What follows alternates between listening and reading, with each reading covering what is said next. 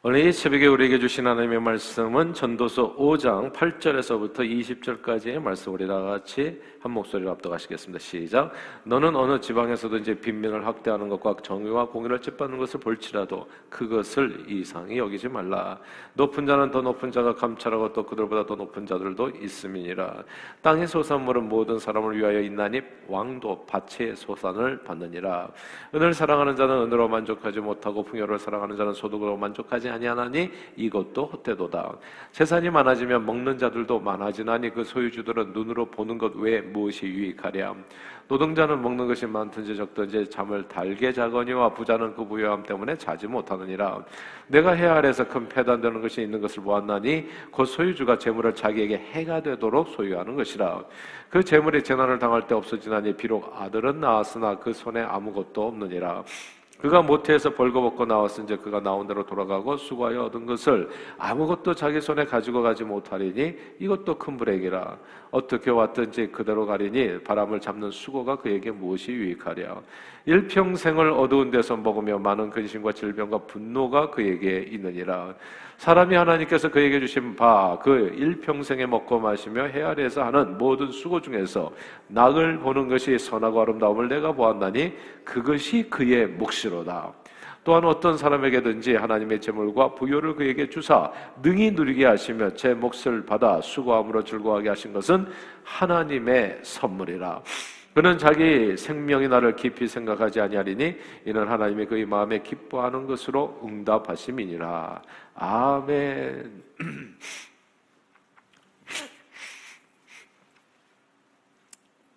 보통 사람들의 꿈은 그냥 돈 많이 버는 것입니다. 예, 제가 보니까 그냥 한마디가 그거더라고요. 어렸을 때부터 너 공부 열심히 해라. 아, 뭐 이렇게 노력해라. 뭐 이런 모든 부모님의 가르침과 이 사회에서 하는 얘기를 딱 한마디로 조략하면 돈 많이 벌어서 잘 먹고 잘 살아. 이제 그렇게 요약이 될 수 있다. 이렇게 볼 수 있죠. 공부 열심히 해서 남, 남주냐? 예, 공부해서 남주냐? 너 다 잘 되라고 얘기하는 얘기다. 뭐 이런 얘기가 다 그런 예, 범죄에 들어가는 말씀들이 아닌가 싶습니다. 돈 많이 벌어서 돈 걱정 없이 자기 하고 싶은 거 마음대로 하면서 사, 사는 것이 우리는 최고로 보통 사람들, 예, 그리스도인들 말고요. 최고로 행복한 삶이라고 그렇게 생각합니다. 그런데 사람이 행복하려면 돈이 얼마나 필요할까요? 얼마를 벌면 우리 마음이 이만하면 됐다라고 이렇게 만족하게 될 수 있을까요? 돈 벌어서 큰 집 사고 좋은 차 사고 또, 또 명품을 휘감고 다니면 행복해질까요? 이 명품 사랑도 사실 그, 그 GDP인가요? 그게 2만 불일 때 가장 심하다고 하죠. 그러니까 막 이렇게 개발도상국에서 예, 선진국으로 약간 발돋움할 때 그때 명품에 대해서 그렇게 사람들이 많다고 하잖아요. 근데 그걸 좀 지나가면 이제 뭐 이런 옷이나 그런 옷이나 아무 차이가 없어요. 이제 그게 이제 심리적인 요소가 되게 많은 것 같아요. 내가 부자다, 나 잘 산다, 뭐 이런 걸로 이 가진 것으로 자기를 좀 나타내려고 하는. 이제 뭐 전도사의 말을 빌려서 얘기하면 진짜 허무한 아, 행동들이죠. 말하자면 헛되고 헛되고 모든 것이 헛된 1970년, 80년대 중동 지역 개발 붐을 파고서 해외 건설 사업에 주력해서 꾸준히 성장하여 한때 종업원 수 3만 명이 넘는 대한민국 10대 기업에 든 동화건설이라는 회사가 있었습니다. 창립자는 최준문 회장인데요. 회장이셨는데요. 70년대 회사의 급성장과 함께 이제 억대 부자가 되셨습니다. 좋은 집 있었고 좋은 차 있었고 뭐 운전기사가 당연히 딸려 있었고 헬리콥터도 구입하셨습니다. 근데 이제 너무 바빠지셔가지고 식사할 시간도 제대로 없어서 이번에 글쎄 임원들과 모여가지고 이제 짜장면 시켜 드시는 경우가 많았던 거예요. 자, 하루는 점심을 이제 짜장면으로 때우시면서 이런 말을 하셨다는 거죠. 아, 부자가 되어 봤는데 아무 소용이 없다. 예. 크고 화려한 집을 가지고 있다고는 하지만 그 집은 일하고 밤늦게 들어가 잠깐 눈 붙이고 나오는 공간일 뿐이요. 화려한 옷과 옷과 값비싼 시계 그리고 명품으로 머리끝에서 발끝까지 걸쳤다고는 하지만 자기가 자신을 돌아볼 겨를도 없으니 뭐 진짜 수만 불짜리 명품 스위스 시계하고 그냥 짝깍짝깍 가는 길거리 시종 시계하고 무슨 차이가 그렇게 있냐고요. 아, 무슨 시계는 그냥 이 시간 보내기 위해서 자기는 그렇게 사용한다는 거죠. 돈이 아무리 많다고 해도 시간이 없어서 이렇게 짜장면으로 허기를 때우고 있으니 자기 자신이 생각할 때 진짜 우습다 했습니다. 아무튼 그렇게 밥 먹을 시간도 없이 그 재벌 어, 회장님께서 그렇게 일하셔서 큰 부자가 되시곤 1985년 갑자기 고혈압으로 세상을 떠나셨습니다. 그 후로 그분의 아드님, 그 아드님이 이제 회장이 되셨는데 그 아드님이 구설수가 참 많으셨죠. 그때부터 회사가 급격히 기울기 시작해서 성수대교를 동아건설에서 했었거든요. 그래서 1994년 성수대교 붕괴와 함께 그 회장이 또 책임을 지고 감옥을 들락날락하고 예. 그래서 속절없이 무너져 내리고 2000년 동아건설이 부도나면서 파산하고 말았습니다. 부자 3대 가지 못한다는 말처럼 한때 대한민국 재계 순위 10위권의 대그룹이 3대도 가지 못하고 쫄딱 망해서 사라진 겁니다. 맨손으로 시작해서 걱정과 근심 속에 잠도 제대로 자지 못하고 땀 흘려 번 많은 그렇게 일군 기업과 그 많은 재물이 마치 공술의 공수거처럼 그렇게 모두 바람같이 사라져 버린 겁니다. 오늘 본문에서요, 이 전도서 기자가 하는 얘기가 그 얘기예요. 예. 돈 많이 벌어서 사람들은 그 안에 행복이 있는 줄 알고 최선을 다해서 열심히 일하고 애쓰지만 오늘 11절부터 쭉 보면요. 재산이 많아지면 종업원 수만 늘어난다는 거예요. 재산이 많아지면 그 재산을 가지고 또 먹고 사는 종업원 수만 늘어나고 소유주는 그냥 눈으로 내 재산이 이만큼 있구나. 아, 내 땅이 이렇게 넓구나. 눈으로 보는 것만 있을 뿐이지 그걸 자기가 실제적으로 이 조그만 육체에서 얼마나 누리겠어요. 돈이 많다고 해서 하루에 10끼씩 먹을 수 있나요? 예. 먹는 건 똑같아요. 칼로리 정해져 있어요. 2,000 칼로리밖에 못 먹어. 그것도 못 먹어. 그거 더 먹으면 더 큰일 나요. 예. 그걸 빼려면 또 돈을 더 들여야 돼요. 그러니까 이게 사람이 요만한 몸에서 수용할 수 있는 게 딱 정해져 공술의 공술고 인생 바람같이 사라지는 거예요.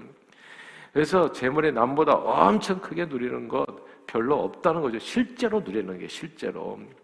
오히려 노동자는 가난해도 열심히 일하고 잠이라도 달게 하지만 부자는 가진 재물을 지키느라 노심초사해야 하고 성수되고 붕괴 등의 사건, 사건이 발생하면 책임을 지고 감옥에도 가야 된다는 거예요. 그래서 걱정과 근심이 끝이 없다는 거죠. 만일 소유한 재물은 재난을 당하면 다 순식간에 사라져버리고 비록 아들을 낳았지만 오늘 본문 얘기입니다. 그 손에 아무것도 물려주지 못한다. 야 이거 보니까 그냥 저는 그냥 동화건설 얘기가 그냥 그대로 이 안에 적혀 있는 거예요. 그래서 결국 공술의 공수가 된다는 거죠. 오늘 본문 16절 말씀입니다. 5장 16절 같이 한번 읽어볼까요? 16절 시작. 이것도 큰 불행이라 어떻게 왔든지 그대로 가리니 바람을 잡는 수고가 그에게 무엇이 유익하랴. 아, 여기서 바람을 잡는 수고, 이런 표현들은 좀 외워봤으면 좋겠어요. 바람 잡는 수고가 그 물질을 쫓아다니는 수고다. 돈을 얼마나 벌어야 되겠냐고요. 그 안에 행복이 있는 줄 알고 사람들은 정신없이 뛰어다니지만 그게 바람 잡는 수고와 같다. 은을 사랑하고 풍요를 사랑하면서 소득으로 만족하지 못하고 재물에 재물에 소망을 두고 사는 사람들의 모든 수고는 다 바람 잡는 수고와 같이 허무하다는 것입니다. 그러면 돈 많이 벌어서 자기 하고 싶은 거 다 하고 사는 것이 행복이 아니라면 인생의 행복은 그럼 어디에 있단 말인가요? 이제 그 얘기죠. 그걸 얘기하고 싶어서 이렇게 예, 구구절절의 설명이 나오지 않았습니까? 그 말씀이 인생의 진정한 행복은 여기에 있다. 그 말씀이 오늘 본문 19절에 나옵니다. 19절 같이 한번 읽겠습니다. 시작. 또한 어떤 사람에게든지 하나님의 재물과 부여를 그에게 주사 능히 누리게 하시며 제 몫을 받아 수고함으로 즐거워하게 하신 것은 하나님의 선물이라. 아멘. 여기서 어떤 사람이든지 이게 무슨 얘기입니까? 누구나 다. 온 세상 사람들이 다 행복하게 하시는 거예요. 행복은 쫓아다니는 게 아니고요. 이 말씀이 진짜 놀라운데 행복은 이미 다 주었다는 거예요. 하나님께서. 누리고 사는가. 이 물이 반 컵밖에 없습니다 하고 불평하게 살든지 아 물에 발품이나 있습니다 감사하며 살든지 행복은 이미 우리에게 다 주어져 있다는 거예요. 그 행복을 행복으로 못 보고 또 파랑새를 쫓아다니고 그러다가 예, 행복을 제대로 누리지도 못하고 사는 어리석은 바보 같은 재물 많은 은을 쫓아다니는 사람들이 있을 뿐이라는 얘기입니다. 행복은 어떤 사람에게든지 하나님께서 이미 그 사람의 목만큼, 그 사람의 그 분량만큼, 예. 그러니까 정말 길거리에 홈레스 피플도 그 사람의 분량만큼 행복하게 살 수 있게 만들어줬다는 거예요. 디오게네스인가요? 알렉산더 대왕이 와가지고 나를 따라가라고 하니까 아, 왕이요, 난 지금 행복합니다. 더 뭐가 필요합니까? 그 가리고 있는 햇빛이나 좀 비춰주십시오. 그게 내 행복입니다. 사람은 하나님께서 이미 어떤 사람에게든지 다 주셨다는 거. 그걸 누리며 살고 즐거워하면서 살아가는 게 그게 행복한 인생. 하나님께서는 이 세상 모든 사람들에게 각자의 분량에 따라서 그러니까 어떤 사람은 좀 뭐 방생 칸짜리, 어떤 사람은 두 칸짜리, 어떤 사람은 한 칸, 각자의 분량에 따라서 나름대로의 재물과 부여를 다 주셨다는 겁니다. 우리가 제발 내 삶과 다른 사람의 삶을 비교하지만 않는다면, 내 낮은 코와 다른 사람의 높은 코를 제발 비교하지만 않는다면 나는 행복한 거예요, 이대로. 아, 근데 다른 사람의 코를 부겨 이만큼 만들잖아요. 그래 그 교각을 만족이 되어서 자기 아닌데. 그러니까 서양 사람들은 제가 보니까 이런 눈이 이렇게 가는 눈이 부러워가지고 눈을 또 이렇게 붙여 붙이는 서양 사람도 있어. 근데 우리는 또 이만하게 만들어. 서로를 부러워하다가 세상 진짜 행복하게 못 살아요. 나를 이대로 만든 하나님. 그 세상에 나 같은 사람은 나밖에 없기 때문에 희 귀한 거거든요. 귀한 게 왜 그러나? 금이 왜 그러나? 다이아몬드가 왜 귀합니까? 그게 길거리에 찰 정도로 다이아몬드가 많으면 누가 그것을 귀화해요? 근데 아, 딱 하나밖에 없고 귀하니까 없으니까 희 귀하니까. 근데 이렇게 희 귀하게 만들어 놨는데 나를 이거를 갖다가 그냥 못판에 못 찍어야 돼. 똑같이 못 만들어서 안달이에요. 이만하게 만들어 놓고 이만하게 만들어 놓고. 그 사람이 그 사람이 아니에요. 아예 그냥 이 저기 노 노무현 대통령은 이해가 돼요. 막 이렇게 뭐 눈썹이 뭐 눈을 찌른대나 그래가지고 쌍꺼풀 수술을 하셨다고 하더라고요. 건강을 위해서 할 필요는 있죠. 건강을 위해서. 예. 또 이렇게 교통사고를 났다든지 해가지고 무리가 되면 다시 하셔야죠. 근데 하나님께서 진짜 세상에 단 하나밖에 없는 얼굴로 만들어줬는데 그 하나를 다른 사람 얼굴과 비슷하게 만들면 어떻게 되겠어요? 공장에서 찍어 나온 것처럼 되면 이상하잖아요, 그게. 예. 이게 무슨 얘기냐면 그런 얘기예요. 사람들은 하나님께서 주신 축복을 그거를 세워보지 않고 그걸 감사하게 생각하지 못해요. 항상 남하고 비교해서 그래서 거기서 불행이 오는데 이런 데서 어떻게 사느냐고 불평하잖아요. 그래서 어떻게 해서 이제 땡볕을 내더라도 더 나은 환경과 집과 자동차를 구입해서 살려고 고생하지만 하나님께서 내 목대로 주신 거 감사하면서 살면 아무 문제도 없어요. 저는요, 오래전에 아마 제 내공은 그런 것 같아요. 저는 어디서든지 살 수 있어요, 진짜. 내가 그, 이제, 그래서 항상 감사한 것 같아요. 만족하고. 오래전 방 한 칸에 일곱 식구가, 거기에 이제 또 방도 네모나게 생기지 않고, 마론 목골로 생겨가지고, 이상하게 생겨가지고, 발을 다 가운데로 하고 잤어요. 이렇게 지그재그를. 그래서 일곱 식구가 모여서 잘 수 있었는데, 아, 그때도 행복했어요. 아, 그때도 방이 있다는 사실 하나만으로. 아니, 제가 언젠가 간, 간증한 기억이 있습니다만은 저는 부모와 떨어져 살았었거든요. 한동안 집이 부도가 나가지고 딱 하나의 소원은 부모랑 함께 사는 거. 예. 방이 무슨 소용이 있냐고 그게 큰 집이 부모랑 함께 있는 것만도 얼마나 행복한 일인지 알 수가 없다고요. 음식이라고는 김치와 밥밖에 없었어요. 김치도 먹기가 힘들었었대. 음. 오늘날에도요 가끔씩 그때 생각이 나요. 그 겨울에 먹었던 김장김치 장독대에 땅에다 묻어놔가지고 물을 옛날엔 크게 썰었었거든요. 이만하게. 예, 그래가지고 이렇게 딱 장독에다 묻어놓으면 한겨울에 서리가 싹 여기 얼음에 약그 김치를 꺼내서 먹는 맛이랑 어떤 반찬과도 비교할 수 없어요. 예. 그러니까 항상 하나님께서 주신 분깃이 있었다는 거예요. 감사하면서 살 수 있는. 저는 개인적으로요. 빚지는 거 엄청 싫어요. 내가 빚을 안 지고 살아요. 그리고 제가 대학 저기 그 미국에 와가지고 풀로 다닐 때 그걸 졸업하고 나니까 그 빚이 있어가지고 그 최단거리로 갚았어요. 예. 남한테 남의 돈을 귀하게 생각하고 빚지고 살아서는 안 된다. 성경 말씀대로 사랑의 비비에는 지지 말라고 그 말씀대로. 근데 빚 안 지고 사는 삶은 간단해요. 욕심을 안 부리면 돼. 남하고 비교하지 않으면 돼. 그냥 방 한 칸에서 살면 돼요. 방 한 칸에서 살았어요. 예. 그리고 모든 거기에서 애가 말하자면 남들 뭐 이렇게 우리 신학생들도 보면 그냥 신학생이 무슨 돈이 있어. 근데도 불구하고 어느 정도 규모가 있어야 사는 사람들이 있어요. 저는 깡그리 차도 제일 싼 차. 예. 그냥 그런 거품 다 빼고 주어진 삶에 내 몫에 만족하고 살면 진짜 빚지지 않고 살 수 있어요. 그냥 요만한 데서 살면 돼요, 뭐. 부자라서가 아니라요. 그냥 제 몸에 맞게 살면 빚질 것 같으면 생활을 줄이면 돼요. 방 네 칸, 세 칸 줄이고 두 칸, 한 칸으로 줄이고 예. 다 벙크베드에서 살면 돼요. 저는 그렇게 살았어요. 벙크베드에서 예. 하나님께서 내게 주신 그러나 불평하지 않았어요. 감사했어요. 그것도 얼마나 고마운 일입니까? 예. 우리 가족 식구 헤어지지 않고 한 집에서 살 수 있다는 거. 그러면 그 안에서 온갖 행복은 다 누리면서 살 수 있어요. 풍족하고 놀랍게도 여러분 놀랍지 않습니까? 그러면서도 나누면서 살 수 있어요. 사람들은 뭐 이렇게 컴패션 돕자고 하면 나는 이래서 없어 없어 그거 다 변명이에요. 내가 해보니까 아무리 어려워도 내 집을 줄이면 돼. 그냥 제가 언제가 얘기하지 강아지 안 키우면 되신다고요. 뭐 그런 걸 다 하려고 하니까 못 하는 거예요. 예. 콩 한 쪽도 나눠 먹을 수 있어요. 콩 한 쪽도. 인생을 사는 맛은 누가 이런 얘기 하더라고요. 밥맛이 있을 때까지라고. 인생에 사는 맛은 밥맛이 있을 때. 누가 이런 얘기를 했나 했더니 제가 했더라고요. 유명 어록이야, 그게. 제가 어록이 꽤 많이 있어요. 제가 나중에 찾아보니까 저밖에 이런 얘기를 한 사람이 없어. 예. 인생을 사는 맛은 밥맛이 있을 때까지.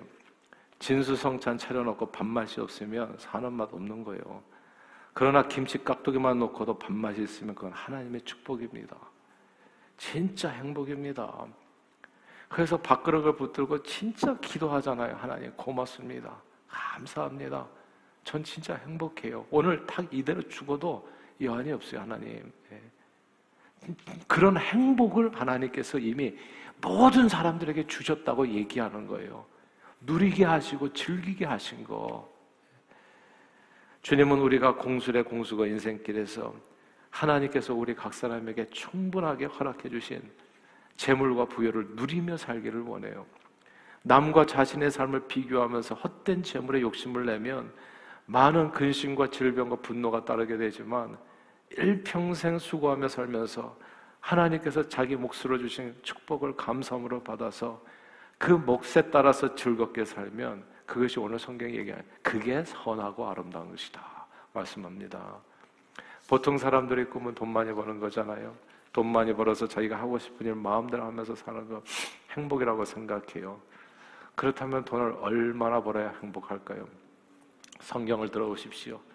내가 이 세대에서 부한 자들을 명하여 마음을 높이지 말고 정함이 없는 재물에 소망 두지 말고 오직 우리에게 모든 것을 후히 주사 누리게 하시는 하나님께 두며 선을 행하고 선한 사업을 많이 하고 나눠주기를 좋아하며 너그러운 자가 되게 하라.